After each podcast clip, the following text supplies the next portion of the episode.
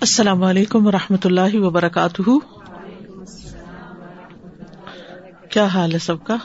الحمد للہ نحمد نسلی اللہ رسول کریم ام آباد فاعوذ باللہ من الشیطان الرجیم۔ بسم اللہ الرحمٰن الرحیم۔ ربش رحلی صدری ویسر لی امری۔ وحل العقدم السانی یفقہ قولی۔ پوائنٹ نمبر سکس سے شروع کریں گے ہم۔ مسل الدین حمل التورات ثم لم يحملوها كمثل الحمار يحمل اسفارا۔ مثال ان لوگوں کی جنہیں تورات اٹھوائی گئی، پھر انہوں نے اس کو نہ اٹھایا۔ تو اس کی مثال ایک گدھے کی طرح ہے جس پر بوجھ لادا گیا ہو۔ مثل الذين حملوا التوراة ثم لم يحمل فهذا المثل وإن كان قد ضرب لليهود فهو متناول من حيث المعنى. لمن حمل القرآن فترك العمل به ولم يؤد حقه ولم یر اہ حق رعایت ہی فہد المسل تو یہ مثال و ان کا اگرچہ قدر بل یہود یہود کے لیے بیان کی گئی ہے. فہو متناول منہائی سلمانا لیکن معنی کے اعتبار سے وہ پا لیتی ہے، پانے والی ہے۔ لمن حمل القرآن، اس کے لیے بھی یعنی معنی کے اعتبار سے یہ اس پر بھی مشتمل ہے، جس نے قرآن اٹھایا یعنی قرآن پڑھا فتح کلام ابھی پھر اس پر عمل چھوڑ دیا۔ ولم یو اد حق اور اس کا حق ادا نہیں کیا۔ ولم یر اہ حق رعایت ہی اور اس کی رعایت کا یا اس کی حفاظت کا حق اس طرح ادا نہیں کیا جیسے اس کی حفاظت کا حق ہے۔ یعنی اگرچہ یہ مثال یہود کے لیے بیان کی گئی ہے، لیکن یہ مانا کے اعتبار سے اس انسان کو بھی شامل ہے جس پہ قرآن کی ذمہ داری ڈالی گئی، لیکن اس نے اس پر عمل کرنا چھوڑ دیا اور اس کا حق ادا نہیں کیا۔ اور قرآن کی اس طرح حفاظت نہیں کی جیسے کہ حفاظت کرنے کا حق ہے۔ قرآن کی حفاظت کا مطلب کیا ہے؟ کہ اس کے معنی کی حفاظت کی جائے، اس کو یاد رکھا جائے یعنی پڑھنے کے بعد اس کو بھلایا نہ جائے۔ اگر حفظ کیا ہے یا ترجمے سے پڑھا ہے یا کسی بھی اعتبار سے یعنی ساری زندگی اس کے اندر غور و خوص جاری رہے اور اس پر عمل کا حق ادا کیا جائے۔ حل حد المسل خاص سن بے اہل کیا یہ مثال صرف تورات والوں کے لیے خاص ہے؟ نہیں، صرف تورات والوں کے لیے خاص نہیں ہے۔ فہو متناول منہائی سلمانا لمن حمل القرآن فتح کلام البی ولم یو اد حق ولم یر حق رعایت ہی نمبر سیون مسل الدین حمل الطورات ثم لم يحملوها كمثل الحمار يحمل اسفارا۔ مثل الذين حملوا التوراة ثم لم يحملوها كمثل الحمار يحمل أسفارا. مثال ان لوگوں کی جنہیں تورات اٹھوائی گئی، پھر انہوں نے اس کو نہ اٹھایا۔ ان کی مثال گدھے کی طرح ہے جو بوجھ اٹھاتا ہے۔ کالا میمون ابن مہران، میمون بن مہران کہتے ہیں، الحمار لا يدري اصفر اللہ ظاہری ہی ام زبل؟ فہا کدل یہود الحمار گدھا لا يدري نہیں جانتا. آ، کیا صفر کتاب ہے اللہ ظاہری اس کی پشت پر؟ ام زبل یا کوئی کوڑا کرکٹ؟ یعنی گدے کو اس کا کوئی علم نہیں ہوتا کہ اس کی پیٹ پہ کیا لادا گیا ہے. وہاں کا یہود اسی طرح یہود کا حال تھا اور پھر اس کے بعد آج مسلمانوں کا حال بھی یہی ہو گیا ہے کہ انہیں کچھ پتا نہیں کہ اس کتاب میں جو انہوں نے پڑھ رکھی ہے یا حفظ کر رکھی ہے، اس کے اندر کیا مانا پایا جاتا ہے؟ من خلال قول میمون میمون کے قول کے مطابق یا اس کی روشنی میں، بین وجہ تشبی یہودی بالحمیر، یہود کو گدھے سے تشبی دینے کی وجہ بیان کرے یعنی وجہ کیا ہے؟ جیسے اس کو نہیں پتا، لا اصفر ظاہری ام زبل، کہا کزا۔ نمبر ایٹ فس الا ذکر اللہ وزر البئی ذالکم خیر الکم ان کن تم تالمون تو دوڑو، جلدی کرو اللہ کے ذکر کی طرف، اور تجارت چھوڑ دو، خرید و فروخت چھوڑ دو۔ یہ تمہارے حق میں بہتر ہے اگر تم جانتے ہو۔ فاسعوا الى ذکر اللہ وذروا البیع ذالکم خیر لکم ان کنتم تعلمون. قلت و ایثار ذکر اللہ ہونا دون ان یقول الى الصلاة. و اور ترجیح دینا، ذکر اللہ اللہ کے ذکر کو ہونا یہاں، دون ان یقول اس کے علاوہ ہے جو کہا گیا ہے الاسلاتی نماز کی طرف۔ یعنی یہ کہنے کی بجائے کہ نماز کی طرف دوڑو، یہ کہا گیا ہے کہ ذکر کی طرف دوڑو۔ کما قال فضا قدیت سلاۃ جیسا کہ یہاں فرمایا کہ پھر جب نماز پوری ہو جائے لتا ارادت المرینی تاکہ حاصل ہو جائے ارادہ دونوں کاموں کا۔ الخطبتی وسلات خطبے کا بھی اور نماز کا بھی۔ یعنی آؤ ذکر کی طرف اور پوری ہو جائے نماز۔ تو آتے ہوئے پہلے کیا چیز ملے گی؟ خطبہ ملے گا۔ اور جاتے ہوئے کیا چیز چھوڑ کر جاؤ گے؟ سلاد تو دونوں اینڈس کو کور کر لیا گیا۔ تو اس لیے خاص انداز ہے یہ بات کرنے کا۔ آلو مل مقصود ذکر اللہ ہی ہونا اللہ کے ذکر سے یہاں کیا مقصود ہے؟ کیا مطلب ہے؟ خطبہ اور نماز دونوں۔ Number nine. فضا قدیت الصلاة فانتشروا في الارض وابتغوا من فضل الله۔ فإذا قضيت الصلاة فانتشروا في الأرض وابتغوا من فضل الله واذكروا الله كثيرا۔ اور جب نماز پوری ہو جائے تو زمین میں پھیل جاؤ اور اللہ کے فضل میں سے تلاش کرو۔ یا اللہ کا فضل تلاش کرو۔ یہ دو طرح میں نے ترجمہ کیوں کیا من کے معنی کی وجہ سے۔ من بعض اوقات بیانیہ ہوتا ہے یعنی اس کا ترجمہ پھر نہیں کیا جاتا۔ من فضل اللہ اللہ کا فضل، ٹھیک ہے؟ اور بعض اوقات تبعیض کا ہوتا ہے یعنی بعض کے معنی دیتا ہے۔ یعنی بعض فضل، اللہ کے فضل میں سے کوئی فضل تلاش کر لو۔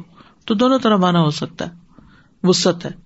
کانا عراق ابن مالک ردی اللہ عنہ ادا سل الجم آتا انصرف۔ عراق بن مالک جب جمعہ کی نماز پڑھ لیتے تو چلے جاتے۔ یعنی کہ چل پڑتے، نکل جاتے مسجد سے۔ فوقف اللہ بابل مسجد اور مسجد کے دروازے پر کھڑے ہوتے۔ فقالا پھر کہتے اللہ انی اجب تو دعوتک و سلئی تو فریدا تک ون تشر تو کما امرتنی فرزکنی من فضلک و انت خیر الرازقین۔ کتنی خوبصورت بات ہے۔ اللہ اے اللہ، انی اجب تو دعوتک۔ میں نے تیری پکار کا جواب دیا، میں نے تیری پکار پہ لبیک کہا۔ اسے قبول کر لیا۔ یعنی جب مؤذن نے آزان دی تو میں نماز کے لیے آ گیا۔ وسلئی تو فریضہ تک اور تیرے فریضے کو ادا کر دیا۔ یعنی جمعے کی نماز پڑھ لی۔ ون تشر تو اور میں منتشر ہو گیا۔ چلنے پھرنے جا رہا ہوں، کما امرتنی جیسے تو نے مجھے حکم دیا ہے۔ فرزنی من فضلک، تو اب مجھے اپنے فضل اور مہربانی سے رسک عطا کر۔ وہ انت خیر الرازقین، اور تو سب سے بہترین رازق ہے۔ تو عبادت اسی کا نام ہے۔ جو کرنے کو کہا گیا وہ کر لیا جائے۔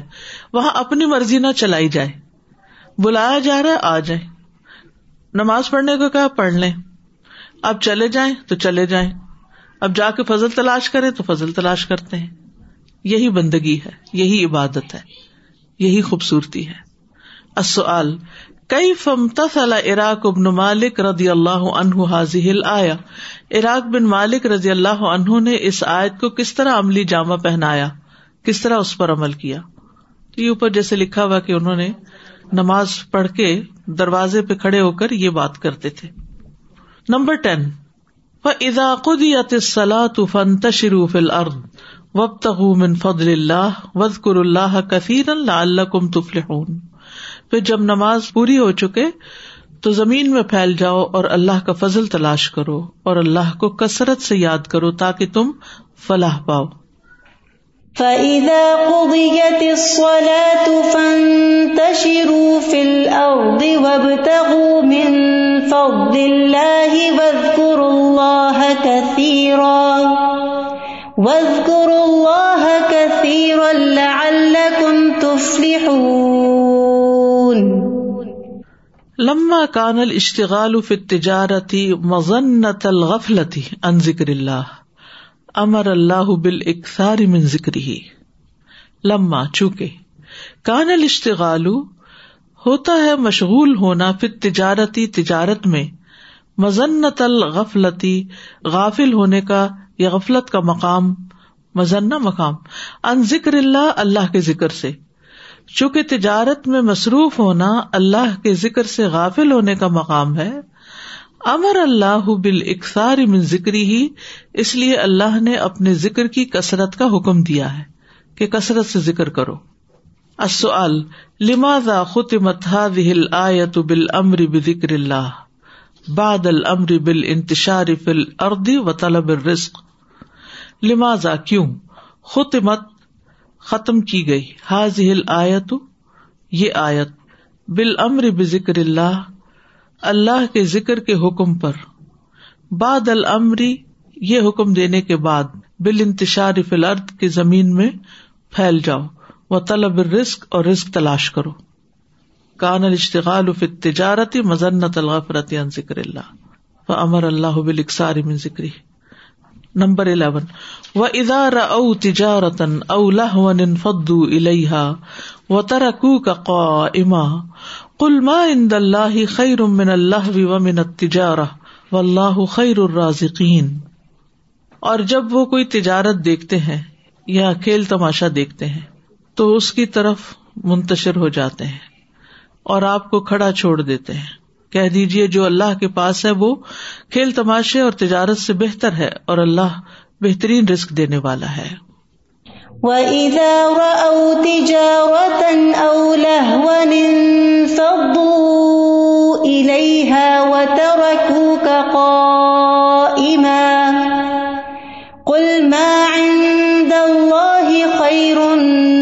اللَّهْوِ وَمِنَ التِّجَارَةِ. وَاللَّهُ خَيْرُ الرَّازِقِينَ. لئی صبر اللہ اللہ مفوت الرزق اللہ کی اطاعت پر صبر کرنا جمے رہنا رسک سے محروم کرنے والی چیز نہیں، مفوت فوت سے ہے۔ یعنی اس سے رسک فوت نہیں ہو جاتا۔ کس سے؟ اگر آپ اللہ کی اطاعت پر صبر کرتے ہیں۔ فن اللہ خیر الرازقین کیونکہ اللہ ہی سب رسک دینے والوں سے بہتر ہے۔ فمن تق اللہ رزق تو جو اللہ سے ڈرتا ہے، اللہ اس کو رسک دیتا ہے۔ منہائی صلاح تصب جہاں سے وہ خیال بھی نہیں کرتا، سوچ بھی نہیں سکتا۔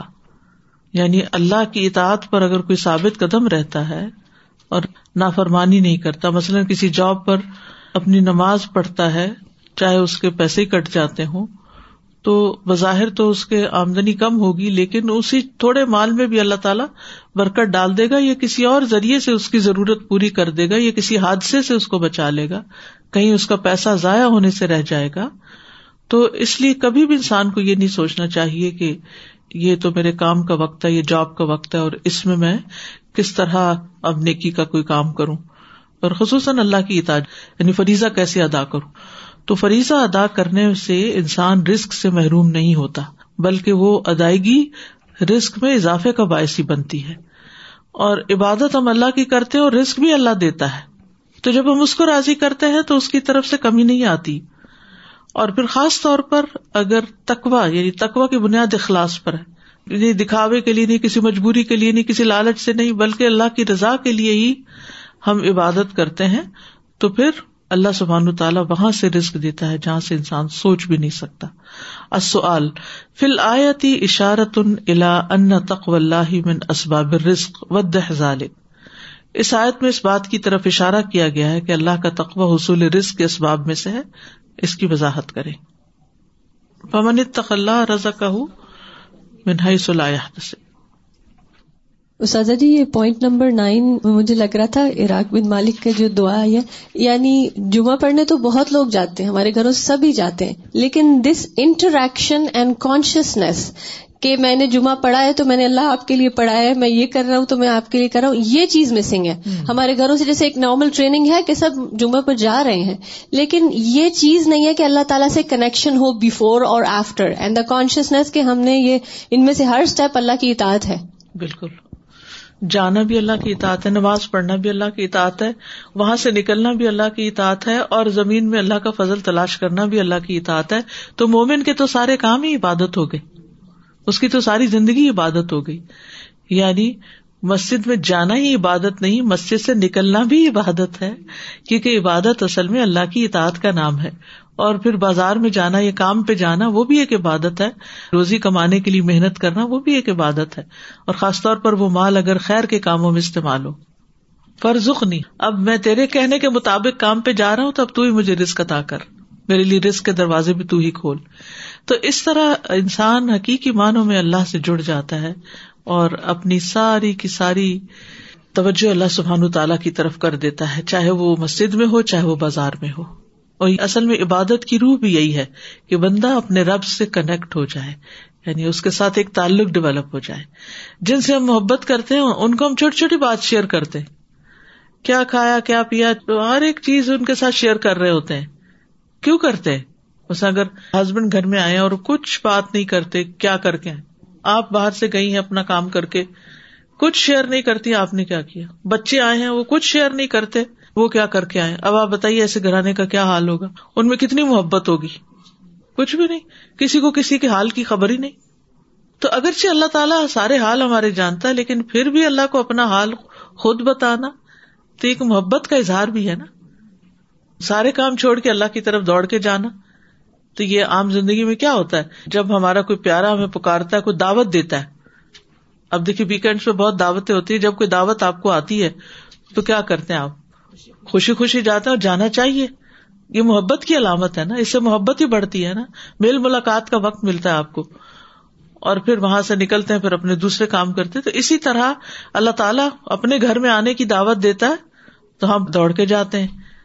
پھر کھانے کی دعوت پر بھی کیا حکم ہے؟ فضا تائم تم فن تشرو جب کھانا کھا لو تو منتشر ہو جاؤ۔ اب اور کام کاج کرو، بیٹھے نہ رہ جاؤ یعنی حد سے نہ بڑھو لائنس کراس نہیں کرو، نہ اپنے آرام میں خلل ڈالو، نہ دوسرے کے کام میں خلل ڈالو۔ اور پھر اسی طرح یہ ہے کہ انسان کو جیسے گھر والوں کے ساتھ بھی ایک تعلق ہے، تو یہ نہیں کہ سارا وقت باتیں ہی کرتا رہے، آئے، بیٹھے، حال چال پوچھے کوئی اہم ہائی لائٹس ہیں دن کی تو ان کو شیئر کریں۔ اور پھر اس کے بعد یہ ہے کہ سب اپنا اپنا پڑھیں، لکھیں، کام کریں، جو بھی گھر کا کام ہے اور ذمہ داریاں ہیں، ان کو پورا کریں۔ تو یہ جمعے کی نماز جو ہے، وہ ہمیں ایک پورے ہفتے کی ٹائم مینجمنٹ سکھاتی ہے۔ ایک پورا ہمیں ٹرین کرتی ہے کہ ایک مومن کس طرح بیلنس قائم کرتا ہے دین اور دنیا کے درمیان۔ ایک مسجد اور بازار کے درمیان کس طرح بیلنس رکھتا ہے؟ وہ ون سنگل ٹریک پہ نہیں چڑھ جاتا کہ وہ مسجد گیا تو بس وہیں بیٹھ گیا ہے، واپس ہی نہیں نکلا۔ یا بازار گیا ہے تو وہیں کھب گیا، مسجد ہی نہیں گیا۔ مومن ایسا نہیں ہوتا، وہ دونوں طرف ہوتا ہے۔ السلام علیکم۔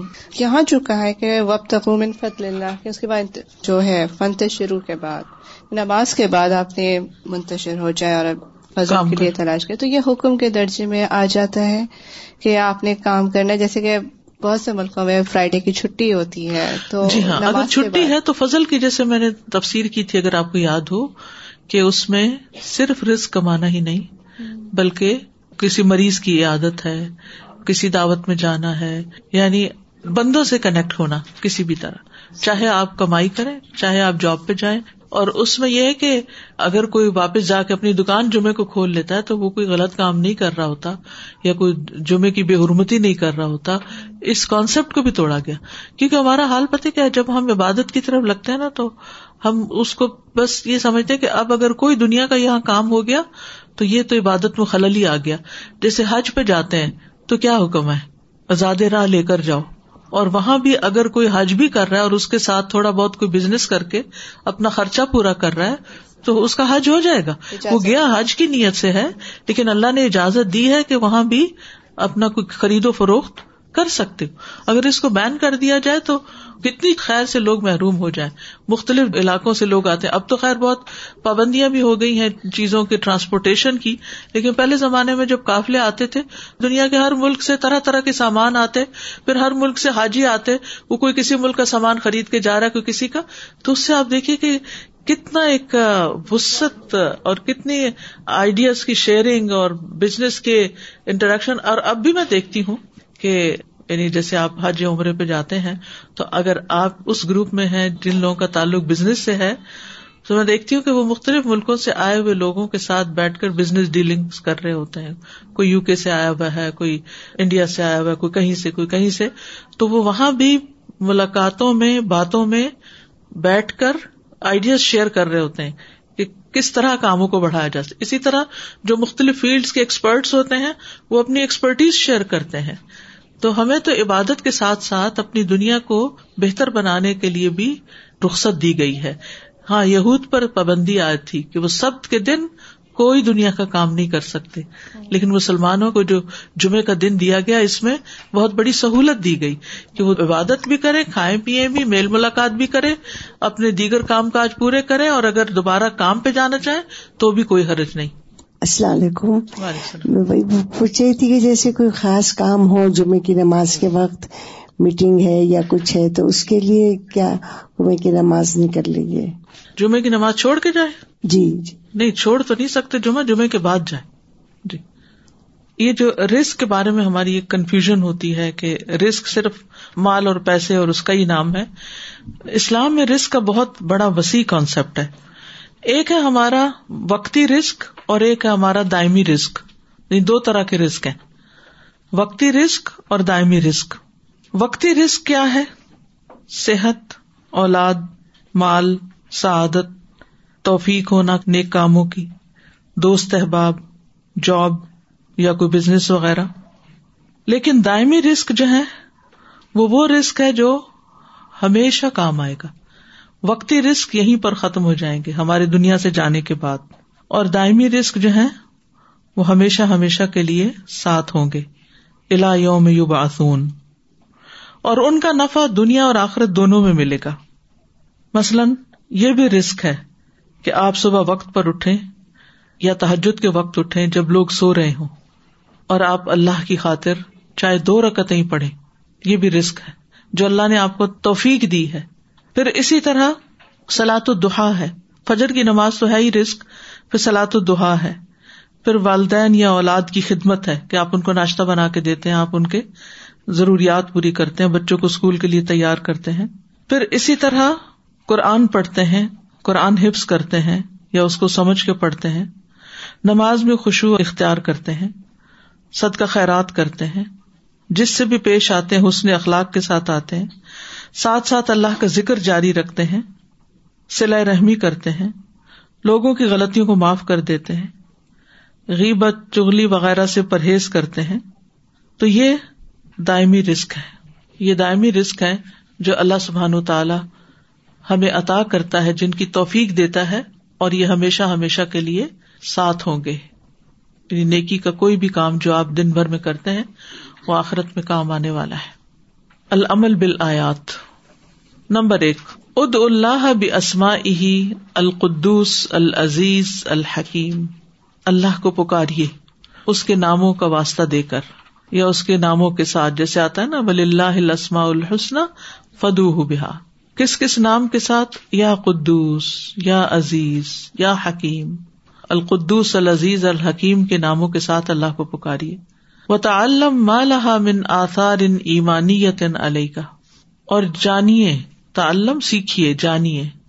مالہ من آثار ان ایمانیت، جو بھی اس کے ایمانی اثرات مرتب ہوئے ہیں علیہ کا آپ پر۔ یعنی جب آپ ان ناموں کے ساتھ اللہ کو پکارتے ہیں، تو آپ کے ایمان میں کتنا اضافہ ہوتا ہے، اس کو جاننے کی کوشش کریں، اس کو محسوس کریں۔ اور یہ عیسائیت سے انہوں نے عمل کی بات لی ہے یوسب اللہ ماف السماوات و ماف الارض، الملک القدوس العزیز الحکیم۔ نمبر دو۔ ایمل عمل بسری لا علیہ غیرک عمل کیجیے کوئی عمل بسری چھپ کر، تنہائی میں۔ یعنی اللہ کی خاطر کوئی ایسا کام کرے لا یتلو علیہ جس پر کوئی مطلع نہ ہو غیر کا تمہارے سوا۔ یعنی جو تمہارے اپنے سوا کسی کو بھی پتا نہ ہو۔ ثم تردون الى عالم الغیب والشہادت فینبئکم بما کنتم تعملون۔ کیا عمل ہو سکتا ہے مثلاً اکیلے میں؟ جس کا کسی کو پتا نہ ہو کہ آپ نے کیا تاجد کی نماز اور چھپا ہوا صدقہ، اللہ کا ذکر، روزہ، یس۔ بعض اسلاف ایسے روزہ رکھتے تھے کہ گھر والوں کو بھی نہیں پتا ہوتا تھا کہ انہوں نے روزہ رکھا ہے۔ ایگزیکٹلی بعض اوقات کسی کی برائی ہوتی ہے جو ہمارے سامنے آ جاتی ہے اور کسی اور کو نہیں پتا ہوتا اور ہم منہ بند کر لیتے کسی سے بھی ذکر نہیں کرتے اس کا۔ رونا، تنہائی میں اللہ کے سامنے رونا، جس کی کسی کو خبر نہ ہو، کوئی نہ دیکھے اور نہ کسی سے ذکر کیا جائے کہ آج تو میں اتنا روئی، اللہ کو یاد کر۔ یہ نہیں ہونا چاہیے۔ کسی کے لیے دعا کرنا یس کسی کے لیے دعا کرنا، اس کو بھی نہ پتا ہو۔ کیونکہ بازو کا ہم دعا کرتے نا، تو ہم دوسرے کہتے ہیں، میں آپ کے لیے بہت دعا کر رہی تھی۔ یہ منہ سے سلپ ہو جاتا ہے۔ کسی کا چپکے سے قرضہ اتار دینا، کسی کا راز رکھنا، جو بہت ہی مشکل کام۔ تو اس طرح کے اور بھی آئیڈیا سوچیں۔ کہ کس طرح ہم چھپ چھپ کے نیکیاں کر سکتے ہیں کہ جس صرف رب کی خاطر ہو کبھی کہہ بھی دیں تو کوئی حرج نہیں، لیکن یہاں یہ کہتے ہیں کہ کچھ ایسا ہو کہ کسی کو بھی نہ پتا ہو، صرف اللہ کے لیے ہو۔ یعنی اپنے اعمال کو اللہ کے لیے چھپا کے کرنا تاکہ یہ ثابت کرے کہ اللہ ہم تجھ پر ایمان رکھتے تو ہے، اسی لیے ہم کسی اور کو نہیں بتا رہے، صرف تجھے بتا رہے یہ تیرے سامنے ہی کر رہے کیونکہ وہ تو عالم الغی بھی و شہادہ ہے نا۔ سب کچھ جانتا ہے۔ اس سے ہمارے اس ایمان میں اضافہ ہوگا کہ ہم اللہ کو عالم الغیب و شہادہ مانتے ہیں۔ جی ہاں جا کے خاموشی سے مل کے اس کے گھر والوں کو بھی احسان نہ جتایا جائے کہ ہم آپ کے مریض کو دیکھ کے آئے۔ نمبر تین، صلی اللہ حسن الخاتمہ۔ اللہ سے اچھے خاتمے کی دعا کرے سب اپنے دل میں پہلے کر لیں، دعا پھر آگے بڑھتے۔ اور اس کے لیے دعا بڑی اچھی اللہ احسن عاقبتنا فی الامور کلها و اجرنا من خزی دنیا و عذاب الاخرہ۔ اچھی موت اللہ دے، اچھی۔ کل ان الموت الزی تفرون من ف ان ملاقی کم ثم تردون الى عالم الغیب و شہاد بما کن تم تاملون نمبر چار، اکثر من ذکر اللہ تعالی و تصبیح و تحلیل اللہ تعالی کا ذکر اور اس کی تصبیح اور اس کی تحلیل کثرت سے کرے وزقر اللہ کثیر اللہ اللہ کم تفلحون۔ سبحان اللہ والحمد للہ ولا الہ الا اللہ واللہ اکبر۔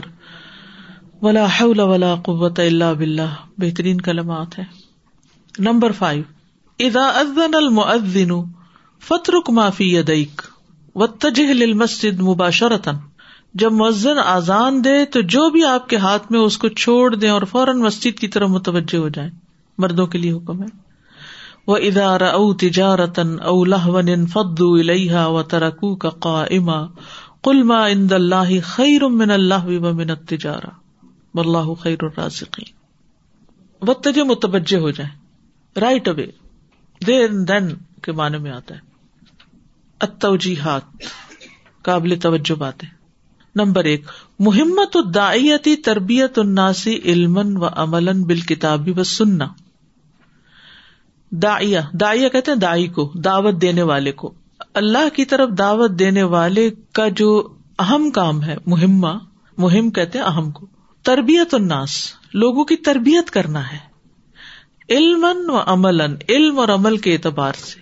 اور کس چیز پر علم اور عمل؟ بال کتاب سنتی۔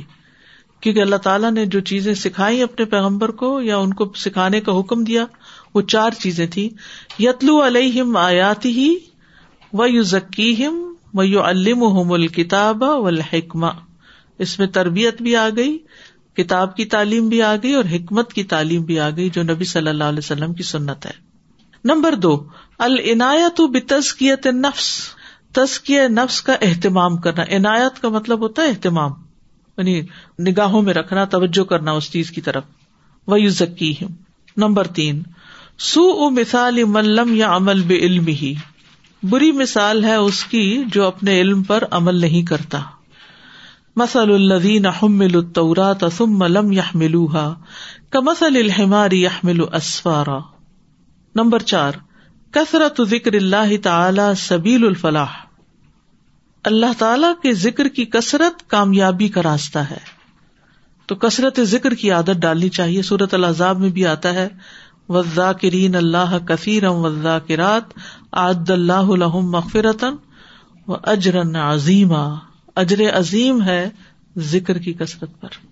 کوئی دنیا کا کام بھی کر رہے ہو گھر کے کام کاج، کسی بھی طرح کو واک کر رہے ہیں، گاڑی چلا رہے ہیں، اللہ کو نہ بھولے اس کو یاد کرتے رہے دل ہی دل میں کبھی اور کبھی زبان سے اور کبھی عملی طور پر نماز اور خطبہ اور تعلیم کے ذریعے۔ مباشرہ کا مطلب ہوتا ہے ون آن ون بیس پر جسے کوئی کام کرتے نا اس سے اعتبار سے ہوتا ہے۔ آمنے سامنے ہونا یعنی کہ کام آ گیا ہے بس آپ اس کی طرف توجہ کریں۔ السلام علیکم و رحمۃ اللہ وبرکاتہ۔ استاذ جی یہ جو آیت ہے نا یتلو علیہم آیات ہی و یوزکیہم یہ چار دفعہ آپ نے فرمایا تھا آئیے قرآن کریم میں۔ ایک دفعہ حضرت ابراہیم علیہ السلام کی دعا بن کے اور تین دفعہ اللہ سبحان و تعالیٰ کی طرف سے۔ جی۔ وہ جو ایک دفعہ ہے اس میں حضرت ابراہیم علیہ السلام ایز اے فادر علم کی دعا پہلے کرتے ہیں علم کی بات پہلے کرتے ہیں لیکن جہاں جہاں اللہ سبحان و تعالیٰ نے تین دفعہ فرمایا تو وہ تزکیہ پہلے کرتے ہیں۔ تزکیہ should be the goal first priority مقصد پہلے۔ السلام علیکم سادہ سادہ میں یہی والی آیت پہ سوچ رہی تھی کہ مطلب نبی صلی اللہ علیہ وسلم بھی پڑھنا لکھنا نہیں جانتے تھے، نہ ان کی قوم جانتی تھی۔ لیکن آگے کی آیت میں ان کو جو چار کام بتائے ہیں، وہ سارے اتنے علمی اور تعلیمی کام۔ اور اللہ تعالیٰ نے یعنی اسی قوم میں سے پھر کس طرح کے علماء اور کیسے کیسے صحابہ کرام جو ہے وہ پیدا کیے، تو مطلب کتنا اہم کام جو ہے یہ ہے۔ اور اس سے بھی پتا چلتا ہے کہ عمر کے کسی حصے میں بھی سیکھا جا سکتا ہے۔ تو ہمارے یہاں یہ بڑی عام بات ہے۔ اب سیکھنے کی عمر ہی نہیں رہی ہے، سیکھنے کی عمر گزر گئی۔ نہیں، ہر عمر سیکھنے کی عمر ہے۔ اور پورے شوق اور ذوق سے سیکھنا چاہیے۔ اچھا ایک بات ہے کہ جب انسان علم حاصل کرتا رہتا ہے نا، تو اس کا دل دماغ جوان رہتا ہے۔ یعنی اس کے اندر ایک لائف رہتی ہے۔ انسان پانی کی طرح ہے نا، جیسے پانی آسمان سے برستا ہے تو اس سے مثال اس وہی الہی والے علم کی دی گئی ہے۔ تو وہ انسان سیراب رہتا ہے، خوش رہتا ہے۔ اس سے بڑھ کر کوئی چیز دلوں کو مطمئن کرنے والی نہیں ہے۔ آپ ذرا تسکیے کے بارے میں ذرا تفصیل سے تھوڑا بتا دیجیے۔ تسکیہ میں ظاہر اور باطن دونوں کا تسکیہ ہے۔ باطن کا تسکیہ یہ ہے کہ دل کے اندر جو کسی بھی طرح کے چاہے اللہ تعالی کے بارے میں برے خیالات ہیں یا بدگمانیاں ہیں یا مسکنسپشن ہیں یا پھر بندوں کے بارے میں۔ اس چیز کو اگر بنیاد بنائیں گے تو پھر اگر اللہ کے بارے میں تو شرک ہے یا نفاق ہے یا اللہ تعالی کے بارے میں کوئی بدگمانی ہے یا اس پر کوئی ناراضگی ہے یا اعتراض ہے، وہ سب چیزیں آ جاتی۔ تو وہ نکالنا اندر سے۔ اور اس کی جگہ ایمان لانا۔ وزاک نہ حفیق کلوبکم اور بندوں کے بارے میں جب بدگمانی ہوتی ہے تو پھر اس میں حسد، بغض، نفرت اور اس طرح کی ساری میل کچیل جو ہے وہ اندر، بری نیتیں، برے ارادے، وہ سب نکل جاتے ہیں۔ ٹھیک ہے؟ وہ دل ہی کے اندر ہے۔ یہ سب حسد، بغض وغیرہ یہ دل کے اندر ہے۔ تو دل کو ان سارے برے خیالات سے پاک کرنا، یہ تزکیہ ظاہر میں انسان کے اچھے مینرز اور اخلاق اور دوسروں کے ساتھ اچھا معاملہ، اللہ تعالیٰ کے ساتھ بھی اور بندوں کے ساتھ بھی۔ نماز پڑھے تو اچھی خوشو خزو کے ساتھ پڑھے۔ اور اگر کسی بندے کے ساتھ بات کر رہا ہے، گفتگو کر رہا ہے، تو بھلے مانس طریقوں سے کرے۔ اور دوسروں کو ازیت نہ دے، دکھ نہ پہنچائے۔ یہ ساری زندگی کور ہو جاتی۔ تو یعنی ہمارا دین جو ہے وہ صرف ظاہر کو نہیں لیتا کہ ظاہر میں ہم کچھ خاص لباس پہن لیں یا خاص وضاقت یا ایک اسٹائل سے بولنا شروع کر دیں یا ایک اسٹائل سے چلنا شروع کر دیں، یہ نہیں ہم سے مقصود۔ ہم نارمل رہیں، لیکن یہ کہ ہمارے رویوں کے اندر کوئی تکلیف دہ چیز نہ ہو، نہ بندوں کے حق میں، نہ اللہ کے حق میں۔ اور اسی لیے آپ دیکھیں اسی صورت میں اسی مناسبت سے تسکیہ کی مناسبت سے ہی پھر وہ مسل الدین حمل التورات کی بات آئی کہ علم کا بوجھ گدے کی طرح کتابیں لادنے والی بات نہیں ہونی چاہیے کہ تم پڑھتے جاؤ اور پڑھتے جاؤ اور تسکیہ نہ ہو۔ تسکیہ لازم ہے۔ سر میں ابھی جو علم حاصل کرنے کی وہ بات ہو رہی تھی نا کہ کوئی عمر کی قید نہیں ہے۔ تو اس میں میں بس یہ شیئر کرنا چاہی تھی کہ میں ایک کورس کر رہی ہوں، اس میں میں دیکھتی ہوں کہ بہت عمر رسیدہ خواتین بھی ہیں جو ففٹی پلس ہیں، ففٹی فائیو پلس ہیں، تو وہ کورس کو جوائن کر کے وہ کر رہی ہیں دو دو سال میں۔ اور میں نے خود بھی جوائن کیا تب میں نے دیکھا کہ جیسے میں قرآن پڑھا تھا، اس کا ترجمہ یاد کیا، میں نے گرامر سیکھی اور تجویز بھی سیکھتی ہوں بھی، تو مجھے یہ لگا کہ یہ والا علم حاصل کرنا بہت آسان ہے۔ بنسبت اس کے کہ وہ جو دنیا کی تعلیم ہے، اس کو، وہ بھی ٹھیک ہے، ہو جاتا ہے، وہ بھی تھوڑی سی کوشش زیادہ کرنی پڑتی ہے۔ لیکن نسبتاً جب آپ قرآن یاد کرنے لگتے ہیں، مجھے اپنا پرسنلی ترجمہ یاد کرنا، گرامر کو سمجھنا یا تجوید کا رولز یاد رکھنے، مجھے کوئی مشکل نہیں لگتا۔ لیکن اس میں مجھے تھوڑی سی مشکل ہوئی۔ کیونکہ اس علم کو تو اللہ نے آسان کر دیا جی۔ سر نل قرآن ساتھ مجھے بس وہی یاد آ رہا تھا یہ جو ابھی ہم علم کی بات کر رہے تھے ایز یو ایج میں نے پتہ نہیں مجھے پچھلے کئی ہفتوں سے ایسا خیال آ رہا تھا بار بار کہ جب ایج کرتے ہیں جیسے لوگ سم ہاؤ آئی تھنک وہ اس چیز کو بھی ڈاؤن پلے کرنے لگتے ہیں، یہ سمجھتے نہیں کہ جو تجربہ اللہ تعالیٰ نے اوور دا ایئرز کمپائل ہوتا ہے دیٹ از سچ گولڈن یعنی آپ ایک، ہم جیسوں کو دیکھ لیجیے اور جو ینگر جنریشن اور کسی وائز یا کوئی بڑی ایج ان کا جو تجربہ وہ بولتا ہے لائک جو ان کے پاس علم کی صورت میں جمع ہوتا ہے ڈفرینٹ ایکسپیرینس کے ساتھ، لیکن سم ہاؤ وہ اس کو، وہ نہیں کر رہے لائک کیپٹل جیسے کہنا ہوتا نا کہ اس کو پوٹینشیل کو ریئلائز کرنا، وہ نہیں کر رہے ہوتے۔ میری اپنے ایک اسائنمنٹ کے سلسلے میں ایک ایٹی ون ایئرز اولڈ کی انوائرمنٹلسٹ تھی، ان کے ساتھ بات ہو رہی تھی۔ اینڈ شی واز سو انتوزیاسٹک اپنے کاز کے لیے۔ And she was on and on انہوں نے اچھا مجھے، حالانکہ جیسے ہوتا ہے کہ ایک وہ فیور مجھے دینی ہے، لیکن شی واز دیئر ایک گھنٹے تک انہوں نے مجھے جو ہے دو دو کال کر کے بات کری، بتایا۔ اینڈ شی ہیڈ صرف علمی وہ نہیں تھا، استاذہ، میں نے اس میں یہ پک اپ کیا ان کے پاس پریکٹیکل ایڈوائس تھی۔ جیسے ایک اولڈ ہوتی نا گرینی ٹائپ کی جو آپ کو دیتی ہے ایک ریئل لائف کے اندر آئی واز لائک واو ہمارے یعنی سم ہاؤ پتہ نہیں، مجھے لگتا ہے یہ لاسٹ ہو گیا. آئی ڈونٹ کیوں ایسا ہے. کیونکہ بزرگوں کی طرف توجہ کم ہوئی تو یعنی دونوں طرف سے کمی آئی ہے نا. تو جب کوئی لینے والا نہ ہو تو دینے والا پھر کہاں دے؟ یہ بھی ہوتا ہے. گوگل نے بہت گڑبڑ کر دی. سب کچھ وہاں پر چلی گئی. السلام علیکم۔ جیسے انہوں نے کہا کہ ففٹی یا ففٹی پلس عمر رسیدہ۔ پہلی بات ہے کہ میڈیکل ٹرم میں اس کو عمر رسیدہ کہتے ہی نہیں ہے ففٹی کو تو یہ بالکل نہیں سمجھتے کہ یہ آدمی بوڑھا ہے۔ جب تک کہ آپ ایٹی پلس نہ ہو تو کہیں ایمرجنسی میں یا جیسے میرا جب بھی تعلق ہے میڈیکل یا ہاسپٹل جانے کا اگر آپ ان کو کہیں گے کہ جی یہ انسان بیمار ہو اس کا یہ از ویری اولڈ ایج تو بولا کیا ایج ہے؟ تو بولا سکسٹی تو بولا کیا از اولڈ ایج؟ آئی مین یہ لوگ اس بات کو اولڈ ایج میڈیکل میں نہیں لیتے۔ تو ہم ابھی سے ان کو کہہ رہے ہیں کہ پچاس پلس جو ہے وہ عمر رسیدہ ہے نہیں۔ ابھی تو چالیس کے بعد تو میچورٹی لیول آنا ہوتا ہے کمپلیٹ اور پچاس ساٹھ میں تو آپ صحیح طریقے سے پوری طریقے سے جوان ہوتے ہیں میرے خیال سے کہ آپ سمجھتے کہ میری غلطیاں کیا ہیں۔ اب میں نے کیسے گزارنی ہے زندگی؟ آئی تھنک وہ عمر رسیدہ نہیں ہے کہیں سے بھی۔ بعد میں جب پلٹ آتا ہے وہ نائنٹی ایئرس کی ایج میں کہ پھر بچے جیسی اگر بات کرنے لگے تو پھر اس کو رسیدہ یو نو سمجھ میں آتی ہے۔ اصل میں ہمارے کلچر میں پچاس ڈل جاتی ہے عمر میں، اس لیے۔ میری سسٹر فورٹی فائیو ایئرس کی ہیں اور ان کی ٹوینس ہوئی ہیں۔ تو یہ ہے کہ ڈپینڈ کرتا ہے کہ آپ فیل کیسے کرتے ہیں، آپ خود اپنے آپ کو کس طرح کیری کرتے ہیں۔